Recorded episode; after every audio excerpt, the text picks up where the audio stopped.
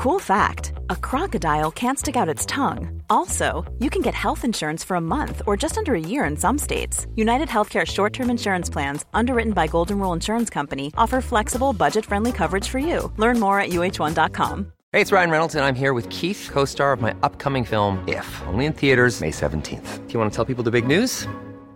All right, I'll do it. Sign up now and you'll get unlimited for $15 a month in six months of Paramount Plus Essential Plan on us. Mintmobile.com slash switch. Upfront payment of $45 equivalent to $15 per month. Unlimited over 40 gigabytes per month. Face lower speeds. Videos at 480p. Active Mint customers by 531.24 get six months of Paramount Plus Essential Plan. Auto renews after six months. Offer ends May 31st, 2024. Separate Paramount Plus registration required. Terms and conditions apply if rated PG.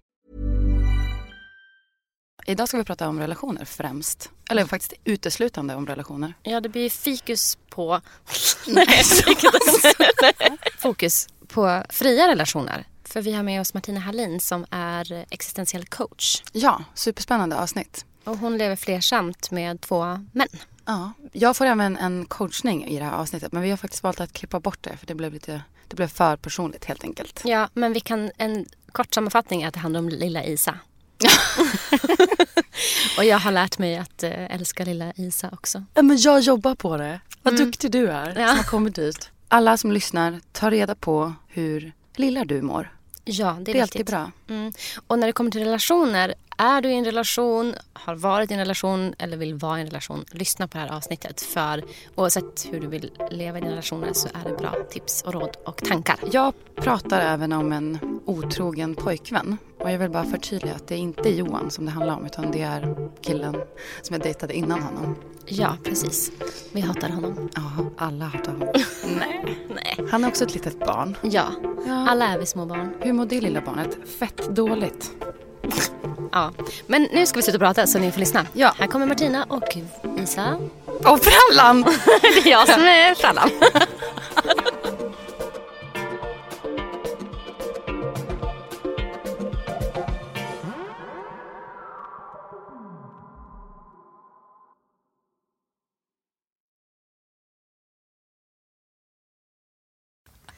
Hej! Hej och välkomna till Det goda samlaget.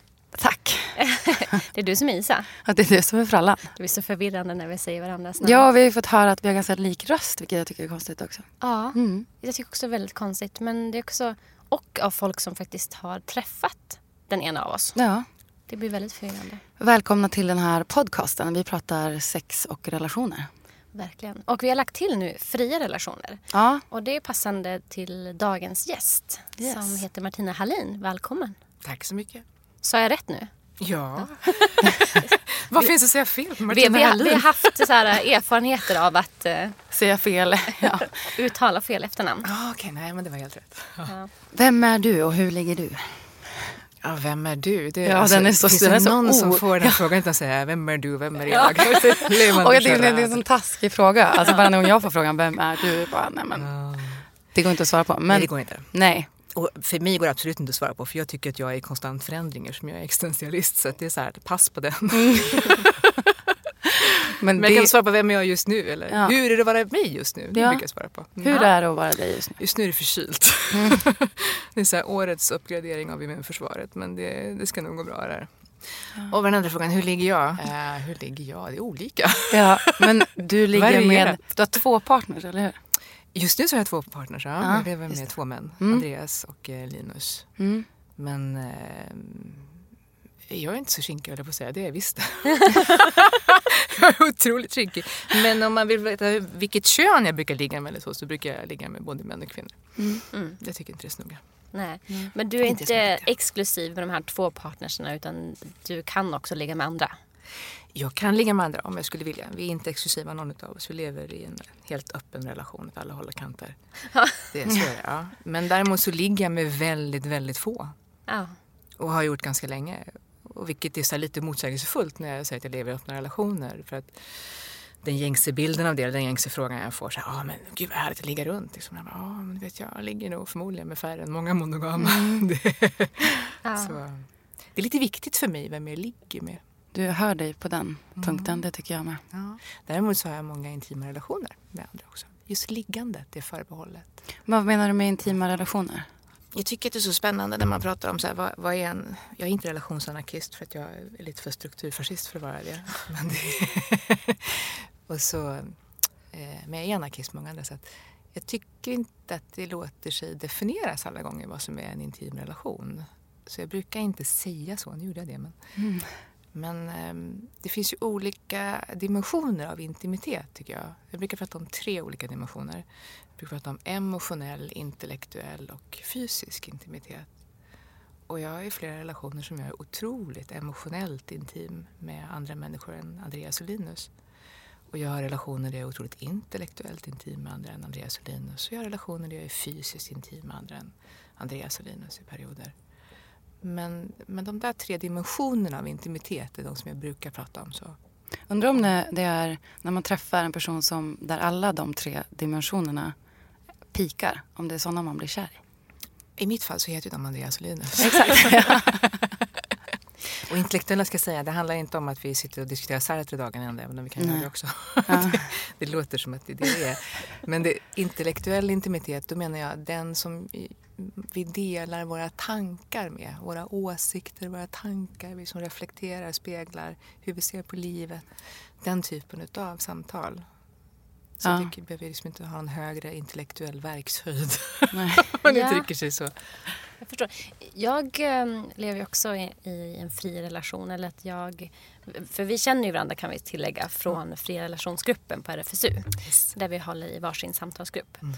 Och äh, jag har ju sett fria relationer som ett sätt att kanske just hitta de här olika egenskaperna hos folk. Mm. Att jag har haft svårt att genom, liksom, i mitt förflutna att hitta någon som uppfyller allting. Mm. Och då har det blivit som att jag inte riktigt har varit nöjd eller att jag liksom letat vidare.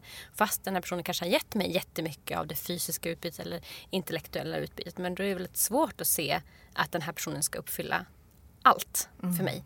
Så det har ju varit en jättestor glädje och lättnad för mig just mm. i, när jag lever nu som jag säger flersamt. Att jag faktiskt, att olika personer kan ge mig olika saker. Just det. Mm. Hur tänker du kring det? Nej, men jag tänker precis just så. Jag tänker att det är så oerhört lätt i den här klassiska tvåsamhetsnormen att trilla in i vad jag brukar kalla för objektfällan. Att vi har objektrelationer med människor som objekt. Där vi försöker få dem att passa in i den där eh, normen eller ramen eller formatet som vi tycker att vi ska leva i och så gör vi dem till objektet pojkvän eller objektet flickvän eller objektet fru eller objektet man. Och så ska de liksom leverera det där. Och när de inte gör det så tycker vi att vi har en dålig relation. Ja. Andreas det... är så bra på det där. Han brukar säga att man har den relation man kan ha. Ja. och det finns något jättehärligt i det. Om man, om man fullständigt bara tar in det och möter alla människor och har den relation man kan ha med den personen så försvinner liksom den där objektorienteringen och människor kan få vara med och vår relation kan få vara det. Ja. Man kan ju också eh, känna att man själv sätter sig i rollen ja, som absolut. en flickvän Gud, ja. eller pojkvän eller vad det nu är. Alltså att man eh, inte bara har förväntningarna på den man är med utan förväntningarna på att man ska vara en bra flickvän. Eller bra och bra det som faller inom normen. Bra. Ja, det ska vara en flickvän. Exakt, och det kan, det kan orsaka ganska mycket lidande om man känner att ja, men jag kan inte nå upp till vissa av de här aspekterna som du pratar om. Att så här, ja, men min eh, partner är mycket smartare än vad jag är. Då känner man sig dålig. Mm. Fast man har en massa andra bra kvaliteter mm. säkert att erbjuda. Men just att det blir det här att ja, men det är så svårt att täcka upp allt. Ja, eller hur? Ja, men det är typ omöjligt. Det är omöjligt. Men det är det. Det finns en, en, en man som jag tokgillar som heter Martin Buber som är filosof. Och han pratar om skillnaden mellan att ha en jag-det-relation eller ha en jag-du-relation. Och i en jag-det-relation så är vi upptagna av just det där att vi, vi mäter någon emot hur man ska vara i den rollen som vi tycker att de ska vara i. Eh, du sa var en bra flickvän till exempel. Jag var en bra flickvän. Ja, men du har en bild av vad det är, vad en mm. sån ska leverera. Det är en jag-det-relation när vi tänker på det sättet vi har ju jag det relation hela tiden. Det går inte att inte ha det. Om jag går och handlar min kopp kaffe liksom, så, så är det klart att jag står inte där och är jätteintim och öppen för den som står i kassan och ger mig kaffe. jag förväntar mig att de ger mig kaffe och tar betalt. Så. Men så jämför han med det han kallar för en jag-du-relation. Jag tycker han gör det så himla vackert. Han, han jämför med hur vi skulle närma oss en sjö. Om vi ute och går, vi kommer fram till en sjö och så sätter vi oss ner vid den där sjön en stund och betraktar den där sjön så tar vi emot den sjön precis som den är. Vi sitter inte där och har synpunkter på hur just den där sjön är och vi jämför den inte med alla tusentals andra sjöar vi har sett i vårt liv utan vi, vi betraktar den och tar emot den precis som den är just den dagen. Och vi tar emot om den är lugn, om vattnet ligger stilla eller om det är höga vågor. Vi tar emot temperaturen, om den är kall eller varm. Och vi har inga synpunkter på det utan vi bara konstaterar att ja, så här är den här sjön precis mm. just nu. Sen kanske det börjar blåsa upp och den var lugn från början. Ja, då accepterar vi att det gör det och att det blir vågor på sjön. Så. Mm. Och beroende på om det är kallt eller varmt så bestämmer vi oss för huruvida vi vill doppa tårna i den eller inte och om vi vill bada eller inte. Men vi blir inte arg på sjön om den är kall och vi inte vill bada i den just den dagen. Det är faktiskt lite svindlande när, när vi börjar försöka ta emot andra människor på samma sätt som den där sjön. Vi möter någon för första gången och vi sitter där inför den här människan och bara tar emot den.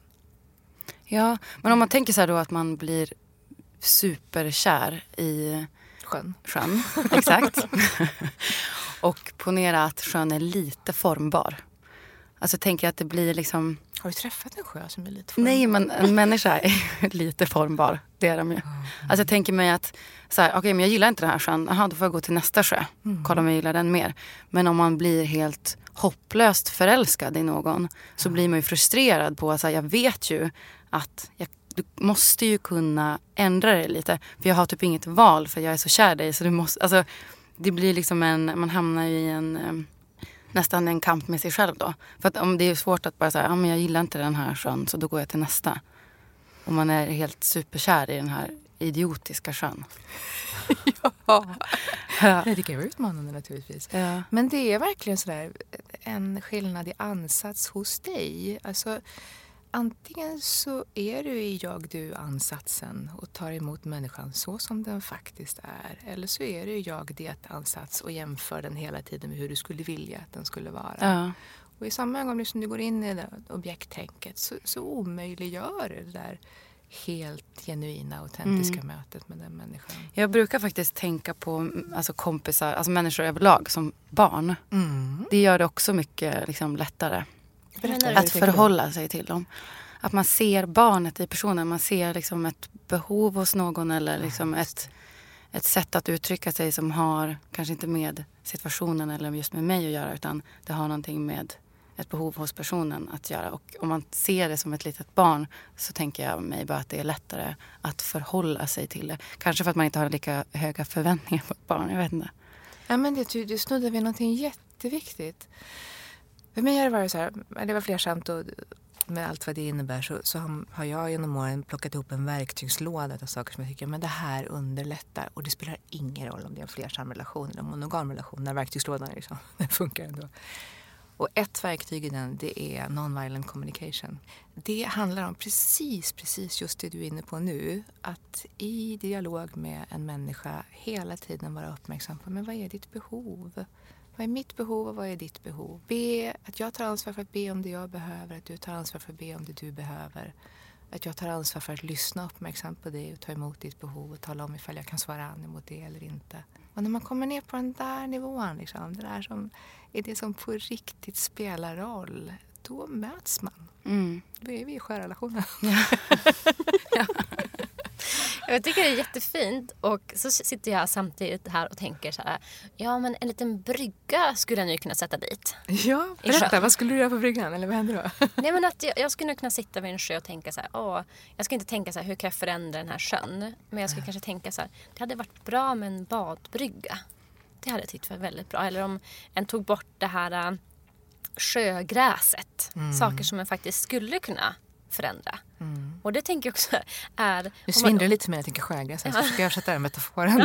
alltså, jag ska sluta prata metaforen. Nej, men, men, i den här metaforen så tänker jag att eh, människan har ju sin fasta form. Men att det finns kanske vissa saker som en kan göra mindre av eller mer av. Och att jag tänker att grundsynen att inte försöka förändra någon mm. är, är väldigt nyttigt att ta till sig. Mm. Att, men sen att sen är det vissa saker som man kan lägga till mer av. Eller ja, kanske ja, liksom minska lite mm. av. Inte, inte förändra utan lägga till eller ta bort. ja, men, ja, alltså, ja, men inte, inte förändra någon i grunden utan att kanske minska eller addera vissa attribut. Men jag tänker så här, Fran, att liksom, i samma ögonblick som vi tänker att vi ska förändra någon annan så ger vi upp vår egen eh, makt låter så fel på svenska. Har ja, men jag förstår vad du menar. Ja. Mm. Det, Kraft kanske? Ja. ja, så kan man säga. Eller autonomi. Mm. Eller så. Mm. Vi lämnar ifrån oss liksom, makten över oss själva. Så. Medan om vi hela tiden fokuserar på hur, hur det är att vara jag just nu i relation till den här människan just så har vi helt makten över det. Så. Och jag håller ju inte med om att vi är i ett fast format. Jag tycker ju att vi är i konstant förändring. Mm. Att vi kommer vara några andra när vi går ut i det här rummet än vi var innan vi klev in i det. Mm. Och det finns en annan eh, man, det är mycket män. Filosofer och psykoanalytiker, terapeuter. Men det finns en annan man som heter Lacan som pratar om oss som divider istället för individer. Att vi, vi finns liksom inte till. Som, vi är inte satelliter som svävar i ett tomrum, i ett intet. Vi finns inte som kärna på det sättet utan vi blir till, vi blir ständigt till i relation till andra människor. Och det är klart att när vi relaterar till andra människor och visar oss själva för andra och de visar sig för oss så gör det någonting med oss. Och det gör att vi förändras lite grann hela, hela, hela, hela, hela tiden. Inom existentialism pratar man om att vi är ständig tillblivelse. Vi har inte liksom en gång blivit till och så är vi sådana utan vi är ständig tillblivelse. Mm. Så när du lägger ut din brygga där i sjön och säger till sjön att hej, jag vill se dig från det här hållet en stund. Är det okej för dig? Ja. det handlar lite grann om eh, respekt man hör om relationer där någon uttrycker ett behov mm. men som inte får något gensvar från den personen som den är med. Nej. Att det blir liksom en så här, jag är redo att försöka förändra mig lite grann för dig. Om man inte kan förändra den andra så kan ju den förändra sig själv utifrån att den ser. Ja, men det är det jag menar. I den här speglingen, i relaterandet mm. så förändras vi hela ja. tiden. Mm. Hela, vi kan inte inte förändra. Så, så länge som vi liksom är i relation så, så, kommer vi att förändra varandra för det är så det funkar. Mm. Men det här men när man har den här ansatsen att Åh, jag önskar bara kunde förändra henne lite, lite om hen bara var lite mer si eller lite mer så eller vad det nu är liksom vi kommer fram till. så. Ni har ju hört de här samtalen, vi har säkert suttit i ett annat själva ja. någon gång också. Mm. Så, ah! Man ja. spyr ut så här, gud om man bara kunde. Liksom, mm. så. Men för ett ögonblick om vi tittar på hur är det om vi skulle fundera över om våra partners, om vi fick höra de samtalen som våra partners har med sina kompisar. Hur skulle det kännas i oss själva? Känns det skönt att höra liksom att ah, hur tar vi emot det? Vi säger ja gud, jag borde verkligen förändra mig. Hen har ju helt rätt. Nej. Eller hur? Ja, ja kanske, men det är inte så lätt. Även om det finns ett önskemål om förändring, vilket jag har upplevt mycket att jag har känt att jag vill Ja, men jag, för jag ser mig också som en föränderlig person och att vi ändå är anpassningsbara. Men vissa mm. saker tar ju tid eller liksom ja. att det inte är så enkelt att bara från en dag till en annan bli på ett annat sätt. Nej, verkligen inte. Det är en ständig lektion pågående. Ja. Mm. Och att det är vissa saker som eh, en kan förändra och inte andra. Mm. Men jag eh, vill hoppa tillbaka lite grann för jag tänker för de lyssnare som är så här, tvåsamhetsnormen. Mm. Vad va, vad menas med det? Nej, men det är ju så att vi, vi lever i ett samhälle där vi präglas ifrån barnsben av hur saker och ting ska vara. Hur man ska vara, hur man ska göra, hur man ska leva. Drar jag en filosof till då? Ja, kör. Ja. Filosof och sjöavsnittet. Ja, precis. Det är man igen, Heidegger. Eh, han pratar om mannet som precis just det här. Allt det där som vi sätter man framför. För han levde ju innan RFSU införde det här att vi säger en istället för man. Mm. Annars han kallar det för ämnet idag, men han kallar det för mannet. Man ska, man ska inte, man bör, man bör inte, man måste, man måste inte eller vad det nu är för någonting. Allt det som sätter man framför, det är normer. Det är det där som när vi avviker från det så höjer någon ett ögonbryn. Vi behöver liksom aldrig försvara om vi lever inom en norm. Det är aldrig någon som ifrågasätter det. Men så fort som vi kliver utanför den så kan vi vara säkra på att människor kommer att ifrågasätta våra beslut kring det.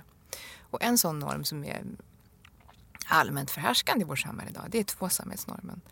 Eh, det vill säga att eh, när någon frågar dig om du har en relation eller så förutsätter man att du har en relation med en person. Och är du gift så förutsätter vi att du är gift med en person. Är du sambo förutsätter vi att du är sambo med en person. Och så är det ju därför att majoriteten utav relationerna i Sverige idag ser ut så. Men det är ju inte så att alla ser ut så.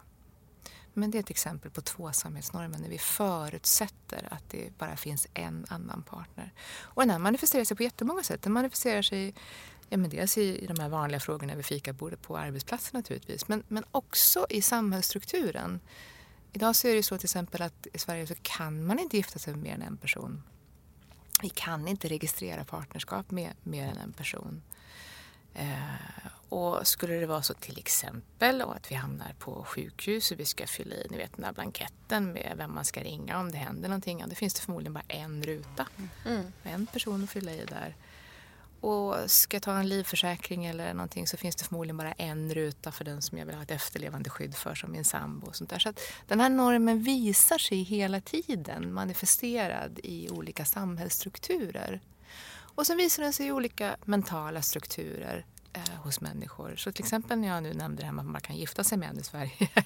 nu började vi liksom ifrån ett annat håll. Men om jag bara sagt månggifte så är det helt säkert så att de flesta hade sett framför sig en eh, man som var gift med flera kvinnor. Mm. Och de flesta hade säkert också sett framför sig en man med, som inte hade en svensk härkomst, var gift med flera kvinnor. För så ser normen ut för oss. Så, så tänker vi oss flersamhet eller månggifte idag. Så det är så exempel på hur mm. tvåsamhetsnormen mm. ser ut i samhället idag. Och sen så finns det ju också den här relationskarriären som vi brukar prata om mm. mycket på flera relationsgrupper i RFSU.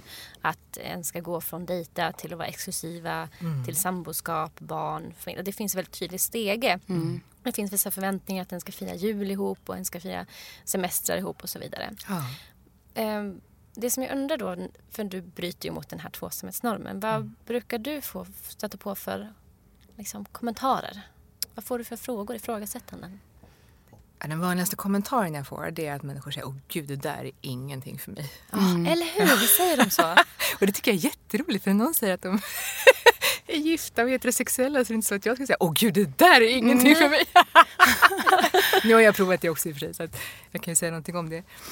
Jag tror att det är väldigt tydligt exempel på att eh, inte vår främlingsrädsla. Utan, men, men vi, det är klart att vi, det som är obekant för oss, lite främmande, slår vi ifrån oss direkt. Det ingår mm. i, i våra hjärnor, är som wired så, att vi ska göra det. Så inget konstigt att människor kommenterar det, men, men så kommenterar de flesta. Och vad jag, brukar du svara? Förlåt. Nej, jag brukar svara så. Nej, så kan det ju vara. Alltså grejen är så jag missionerar ju inte det här. Nej. Jag tycker inte att den här relationsformen är bättre än någon annan. Just nu och sen många år tillbaka så har jag valt att leva så här. Och under överskådlig framtid så kommer jag göra det med Andreas och Linus. Men det här är inte min identitet. Jag säger inte att jag är flersam. Jag säger att jag lever flersamt just nu och det är ett väldigt, väldigt medvetet aktivt val. Och det medvetna aktiva valet uppmuntrar jag alla till att göra oavsett vad det landar i för relationsformat och vilken sexuell identitet man lever ut. Att man bara ifrågasätter det lite snabbt, lite att, löst. Ju mer du känner till om vilka normer som har präglat just ditt liv och vilka mönster du har med dig och vilket man du lever, mm. vilket mannet du lever. Och ju mer du belyser det desto, desto större chans har du att göra ett medvetet val. Det finns en klok person som har sagt i omedvetenhet finns det bara mönster, i medvetenhet finns det bara val. När du väl har sett mönstren, ja men då kan du välja. Innan du har sett mönstren så kan du inte välja. Då, då, då exekverar du liksom bara din prägling, eller ditt mönster. så. Och så är det mycket med relationskarriären som vi pratar om. att ja, men Om du aldrig har fått se och blivit varse att det finns en möjlighet att välja annorlunda så, så tror du ju att ja, men det är så här man gör. Man dejtar, man eh, börjar sova över hos varandra oftare. Man, eh, vid ett visst givet tillfälle slutar man att vara intim mm. med andra. Man börjar redovisa sin tid för varandra. Eh, någonstans så, så, ingår det att man ska vara monogam. Någonstans där så kanske man flyttar ihop och förlovar sig, blir sambos, får barn, vad det nu kan vara för någonting. Och om man aldrig liksom har funderat över möjligheten att göra annorlunda så har man egentligen inte det valet. Men så fort som man har sett att det finns andra sätt att leva på. Mm. life is full of awesome what ifs, and some not so much, like unexpected medical costs. That's why United Healthcare provides Health Protector Guard fixed indemnity insurance plans to supplement your primary plan and help manage out of pocket costs. Learn more at uh1.com. Hold up. What was that? Boring. No flavor. That was as bad as those leftovers you ate all week. Kiki Palmer here, and it's time to say hello to something fresh and guilt-free. Hello Fresh. Jazz up dinner with pecan-crusted chicken or garlic butter shrimp scampi. Now that's music to my mouth. Hello Fresh. Let's get this dinner party started. Discover all the delicious possibilities at hellofresh.com. There's never been a faster or easier way to start your weight loss journey than with PlushCare. PlushCare accepts most insurance plans and gives you online access to board-certified physicians who can prescribe FDA-approved weight loss medications like Wigovi and Zepbound for those who qualify. Take charge of your health and speak with a board-certified physician about a weight loss plan that's right for you. Get started today at plushcare.com slash weight loss. That's plushcare.com slash weight loss. plushcare.com slash weight loss. Jag har ju varit och eh, nosat på att leva i en fri relation så man fick hångla med andra. Jag tänkte bara på det när du sa att, här, att många säger så här, oh, det där är ingenting för mig. Och det är svårt att för mig som är, alltså jag är väldigt så här, omgivningsstyr. Varje gång jag sa att, att vi provar den grejen nu ah. så möts man av ögon som säger så här, du borde vara orolig. Ah, just, just Alltså, och då bara, alltså då känner man ju direkt att alltså, nej, det här kanske inte är det är tråkigt att, att det liksom inte finns eh, ett mer bemötande om så här, ah, men vad intressant typ. Ja. Jag blev ju orolig. Varenda gång jag sa det där till någon så såg jag ju så här bara, ah, det där, du förstår väl att så här, ja. Vad var det du skulle förstå tror du? Um, nej men det var två stycken också som sa till mig så här, du um, förstår väl att han ligger med andra. Mm -hmm. De hade en föreställning om att man ja, kan inte bara hångla. Utan precis. Ja. Alltså, det, ja, tråkigt att bemöta så. Men nu visade det sig också att, att det var det som skedde. Ja. Att han låg med andra utan att berätta det för mig. Så att i min värld, i det lilla jag liksom nosade på att, att vara i en öppen relation. Mm. Det rasade ju. Mm. För att det som alla det som jag såg i folks ögon, den här rädslan, det visade sig vara sant. Mm. Även fast jag liksom trodde på att det kunde funka.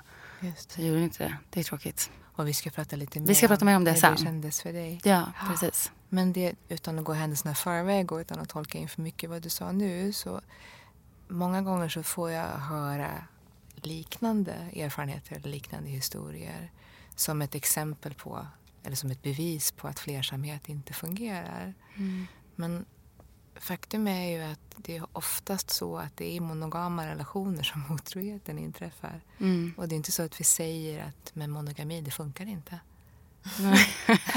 Men det gör ju inte det. trots att hälften av alla äktenskap slutar i skilsmässa, trots att minst 5% av alla män, det är fler män än kvinnor som är otrogna, lite märkligt, enligt kodiskollen, uh, uh, är otrogna varje år. Alltså det kontinuerligt, alltså mm. det är inte mm. så här det är inte så att ja, men, varje år så är många människor otrogna mot sina mm. partner. Mm. Ändå så tror vi att monogami liksom fungerar. Vi ifrågasätter mm. inte monogamin men vi ifrågasätter flersamheten ja. och ger sådana där exempel. Visst är det märkligt? Ja. Men det var också så att, att det hände på grund av omständigheterna. Här, om ni inte hade haft det lite öppet så hade det inte hänt typ. Mm. Tror ju han också då och andra. Vad tror du? Hur var det för dig? Jag tror faktiskt att det skulle ha hänt ändå. Alltså, eller jag tror kanske inte att vi hade... Eh, han var inte redo för ett förhållande. Så att mitt sätt att liksom hålla kvar honom antar jag var mm. att liksom säga att han kunde vara med andra lite grann och med mig ja, också. tror jag. Ja. Så att hade inte den dealen funnits så tror jag inte att vi hade kanske haft någon deal alls. Mm. Kanske. Jag vet inte. Så på ett sätt så var det ju så att ni hade en relation ni kunde ha. Mm. Jag har ju eh, levt flersamt nu i typ två och ett halvt år. Eh, och jag har ju också fått de här frågorna.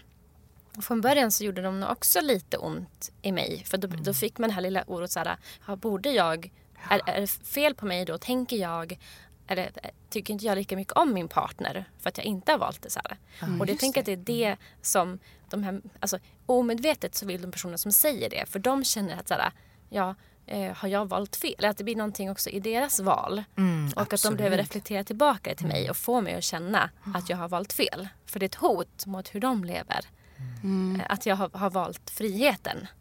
Ehm, och sen efter det så har jag börjat se det som att ja, men, så här, ja, men ingen skulle göra så om jag sa att jag är bisexuell. Jag sa, ha kul för dig, skulle aldrig jag klara av. så säger man ju inte med någon annan. Så. Eh, ehm, eller kanske just med bisexualitet just för att folk ändå kan se vinsten med att gilla både kvinnor och tjejer.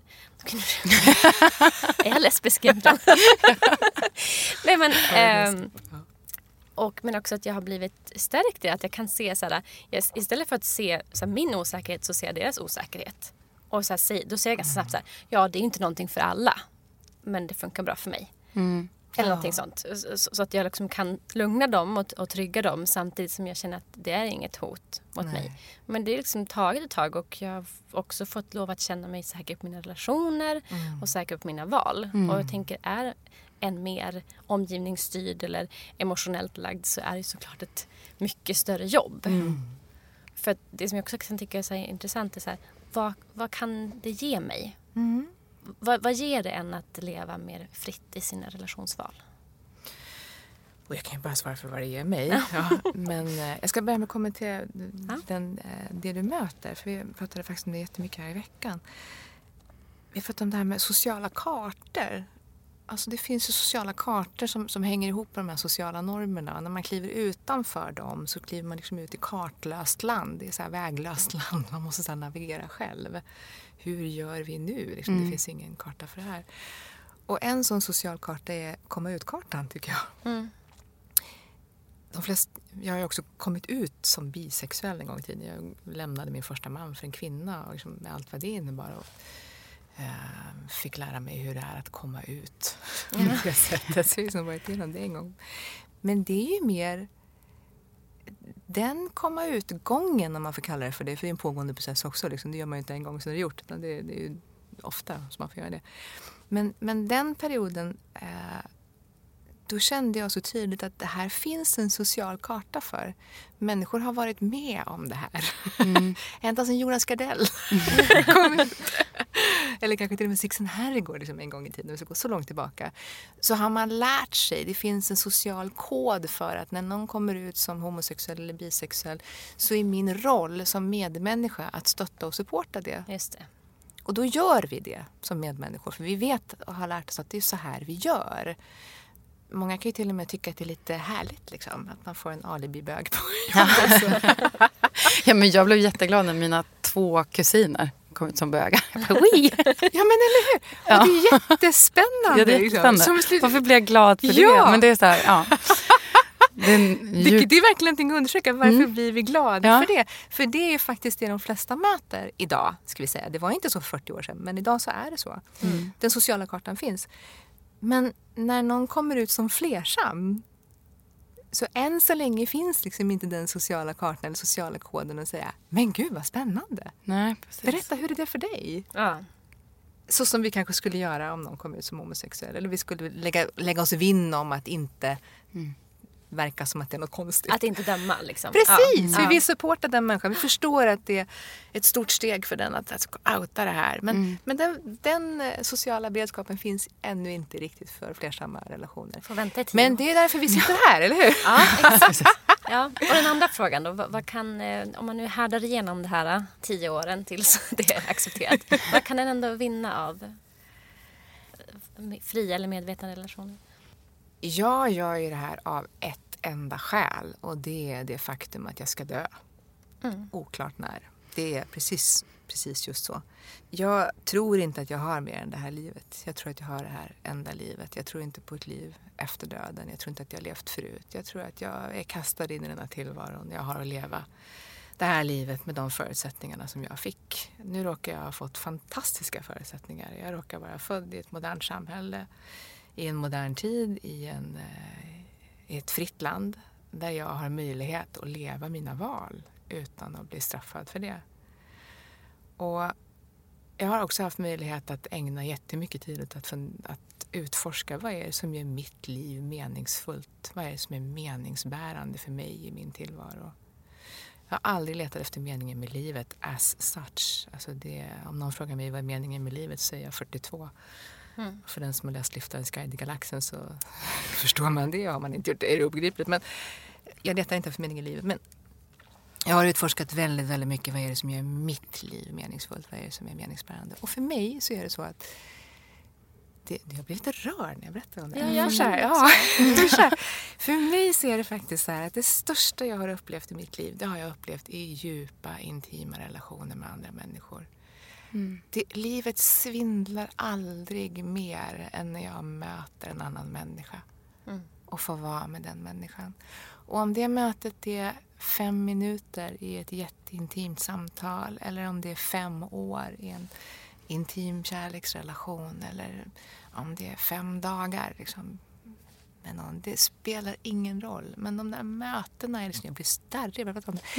Det är, nej, men det är så stort. Jag är så mm galet tacksam över att jag får leva det här livet. Att jag får uppleva de här sakerna. Och jag är så galet tacksam över att jag en gång i tiden tog det där språnget rakt ut i avgrunden och lämnade min första man som jag var gift med i 15 år i en traditionell relation med tre barn. Och gick igenom hela det traumat för att leva med den här kvinnan och för att göra det där livsvalet att det här är mitt enda liv. Jag, jag vill det här i mitt liv.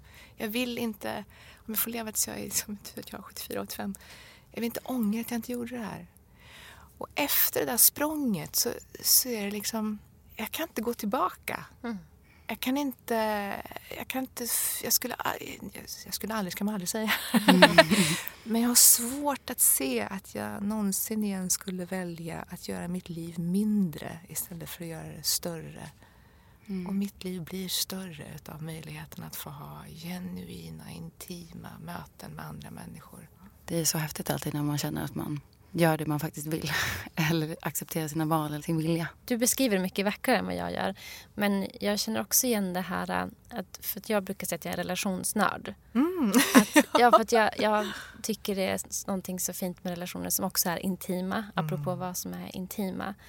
Och att jag ska säga att min livskvalitet har förbättrats jättemycket sen jag öppnade upp för att inte vara monogam. För jag hade så mycket beslutsångest. Eller så här, är det här rätt person? Ska jag satsa på det här?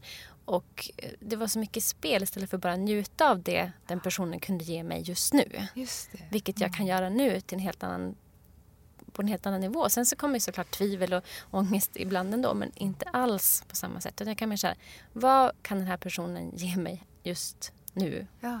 Här och nu. Och att ta emot utan att ha så mycket tvivel kring allting. Ja, det tycker jag är liksom det viktigaste som flersamheten har gett mig. Mm.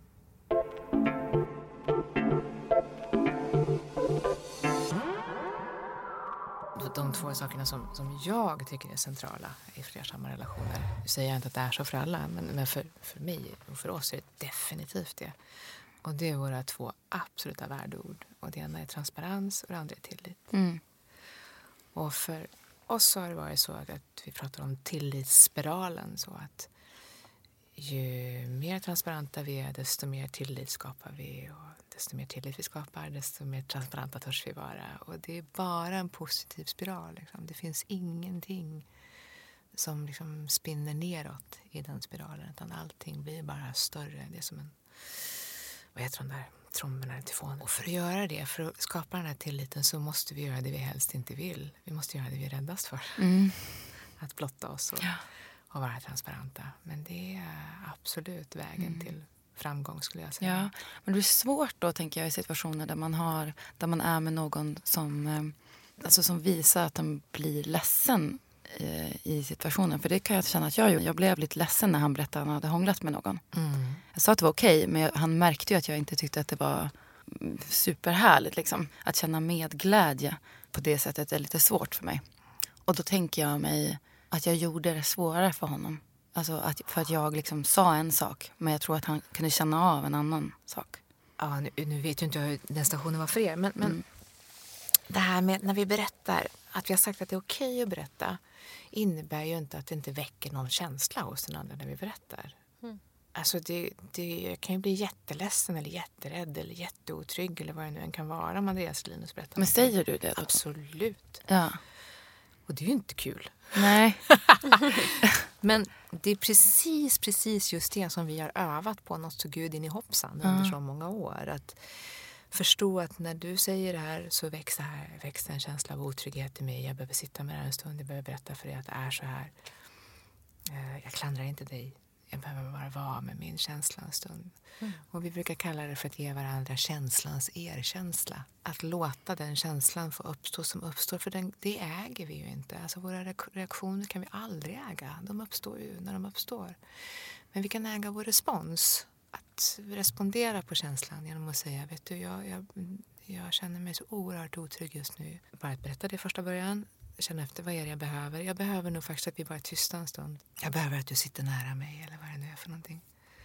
Be om det liksom. och sen inte gå längre än så utan vara kvar med känslan och vara kvar med hur det är.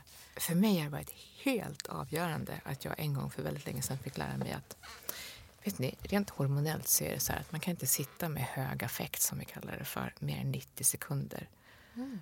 Ni vet, ni vet så här svartsjuka som håller på att dö. Eller otrygga, så det känns som att liksom marken har rämnat och vi kommer bli lämnade ensamma och dö på prärien. Den där piken av känslan när vi känner att det här är outhärdligt. Den kan max hålla på i 90 sekunder. Skönt Sen att är hormonerna slut. Sånt utskjut av hormoner. Ja, adrenalinet räcker liksom inte till längre. Så. Sen, sen kommer det komma en dipp. Det kommer bli lite mindre hemskt. Sen kan det gå upp i affektnivå igen. Men 90 sekunder är max. Mm. Jag läste någonstans att man heller inte kan klara av att vara kär i längre än den här klassiska kärleksperioden som finns. Jag vet inte om det är typ ett år eller upp till Ja, två år. psykotiska förälskelsefasen. Ja. Att, man inte, att kroppen inte fysiskt skulle klara av att hålla i den fasen längre. Man skulle bli utbränd. Så, så är det. Mm. Så 90 sekunders regeln är en sån här bra grej att ha i bakhuvudet. Så att även det. om det här är skitjobbigt 90. just nu och säga till dig så, så säger jag det. Och så tar jag ägarskap och sitter med känslan i 90 sekunder. Sen kommer det klinga av. Ja. Och, och det här är också en jätteviktig sak just med att välja någonting annat än tvåsamheten. Att Vi är såklart inte immuna för svartsjuka. Precis som monogama blir svartsjuka så blir vi också det. Det handlar ju om det här att tillåta sig själv att känna de här känslorna och att uttrycka det. Precis. Ehm, för att när den uttrycker sin, sin otrygghet eller osäkerhet så kan den bli bemött. Ja, Och exakt. det är ju det som... För jag har ju liksom... Ja, också, jag känner också svartsjuka. Men jag har blivit bättre och bättre på att hantera den. För att jag tillåter mig själv att känna det. Ja, precis. Att inte, och inte, inte slå över till någon annan. För det är också en, en ganska liksom så här, naturlig känsla att du får inte göra så. Eller så här, du har gjort fel. Men att, att då ganska snabbt så här, vänta, vänta, nu känner jag så att du har gjort någonting fel. Då behöver jag liksom tänka ett varv till. Varför väcks det här hos mig? Ja, precis just så. För liksom att inte tänka att andra personer gör saker åt den eller mot den. Utan Nej. att den ändå svarar mot sig själv. Ja. Förstår ni vad jag menar? Ja, men Ja. precis, precis just så. Ja. Och där är det här sättet att formulera sig på, att få fatt på vad var det som hände. Rent objektivt utan värderingar, inte när du var dum i huvudet utan när, när jag fick reda på det här. Det är ett objektivt neutralt sätt att titta på det. Så kände jag, eller så väcktes den här känslan i mig. Jag tänker här kring det här. Vad är det för behov jag har? Mm, men jag har behov av vad det nu är för någonting. Sen måste vi inte alltid uttrycka det behovet. Det kan räcka jättelångt med precis just den där situationen som du beskrev, att få fatt på det själv. Ja. Det inte förloras i den här känslostormen av ah, du är dum, du får aldrig mer göra så här. Mm. Utan bara vänta lite, vänta lite, vad är det som händer? Så man kan liksom formulera det i huvudet med sig själv också. Man måste inte säga det till sin partner varje Nej, gång. Men, Mm. Men också viktigt då att, den här, att, att en partner inte heller då reagerar. För det kan hända när jag säger så här, vänta det här var jobbigt för mig. Nu måste jag, måste jag få ta en stund. Och då vill den, att vill den andra parten så här, släta över det. Nej, nej, men jag behöver inte, eller jag gjorde inte, och jag, jag kan säga sunt den här personen. Och då blir det direkt jobb, ännu jobbigare. För att då tillåts man inte att känna det. Nej, men jag behöver inte göra det, eller tänker jag ska inte göra det här. Det är utifrån en fin eh, tanke, men man behöver också ha tillit till att, till att ens partner får lösa de tankarna själva också. Mm. Att man gör saker tillsammans men också att man är individer mm. i det här. Mm. Och att var och en behöver ta hand om de känslorna. Och då behöver jag också, om jag har, jag har också sårat eller sagt sårande saker till, till mina partners. Mm. Och att också låta dem få ha det. Ja. Att inte gå in i det här att så här, ja, men jag, om det här känns jobbigt för dig så, eller jag älskar dig mycket mer. Eller så. Mm. Mm. För det kanske kommer en dag då jag inte kan ge dem det. Jag behöver också lita på att de tar hand om det själva. Ja, men du sätter fingret på mm. något jätteviktigt. Mm. Vi är så relationsnördiga. så vi har eh, skrivit relationskontrakt. Mm. Och i Andreas mitt relationskontrakt så är det centralt. Det är så en värdering som är att var och en tar ansvar för sina känslor och sina behov. No exceptions from the rule. Så. Det innebär ju inte att vi inte vill ge den andra det den behöver när vi känner att vi kan mm. och vill utan att göra avkall på våra egna behov. Men det här centrala i att, att ta ägarskap och ta fullt ansvar för mig själv, mina känslor och mina behov. Det tror jag är gynnsamt för alla relationer. Ja. Ingenting med flersamma relationer utan det handlar om att relatera överhuvudtaget. Men jag tror att vi har övat på att göra det oftare än vad man kanske gör i en traditionell relation. För att det är liksom, om vi inte skulle vara villiga att göra det så skulle det vara väldigt dumt att utsätta oss för de här situationerna mm. i tid och tid. Så. Ja, men för att såhär, även i min flersamma relation så, så är det så här, piken på just, eller ska man säga, en väldigt så talande grej apropå det att ta ansvar för egna känslor. Mm. Det var, en, mitt ex tyckte jag var ganska dålig på att diska. Mm. Och sen när han inte diskade så kändes det som att han inte älskade mig. För om han verkligen älskade mig så skulle han diska. Den är fin. Ja, och det är så mm. Men det har, det har ingenting med varandra att göra. Ehm, och att, så här, att själv då ta ansvar för vad det nu väcker mm. hos mig. Mm. Ehm, istället för att så här, ja, lägga det på honom. Mm. Om du nu älskar mig, varför diskar du? Mm. ja. Men vi behöver avrunda, fast jag skulle kunna prata om det här i två timmar till. Mm.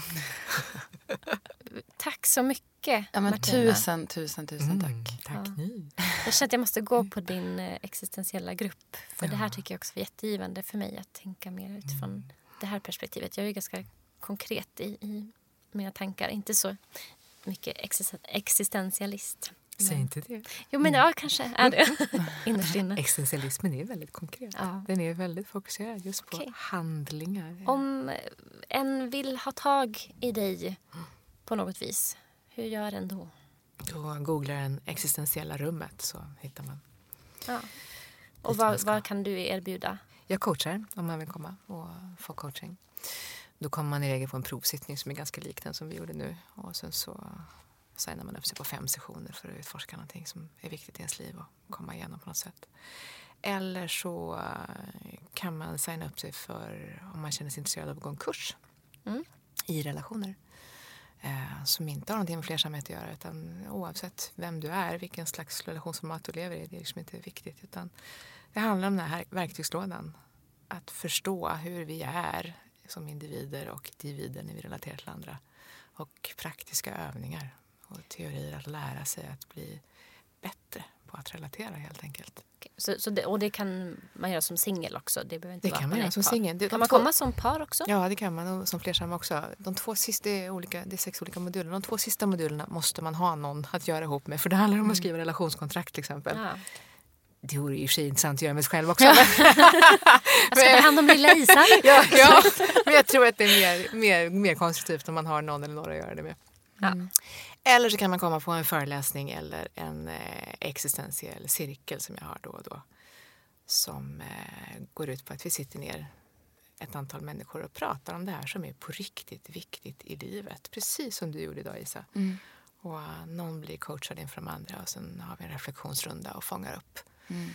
olika existentiella teman kring det. Mm. Jag brukar säga, för dig som har tröttnat på att prata om hur bilen går. Ja. så kan man komma på snäpp. Hoppa några snäpp upp. Supertack. Ja, men, tusen, tack för att jag fick komma och tack Isa för att du delade så öppet. Det var jättehärligt att få följa ditt utforskande av dig själv. Tack snälla för förtroende. Nej, men det är jag som ska tacka. Tack Lisa för att du var modig. Oh. Mm. Tack Lisa för att jag fick komma. Vi hörs nästa vecka. Hej då. Hej då. Oj! Herregud.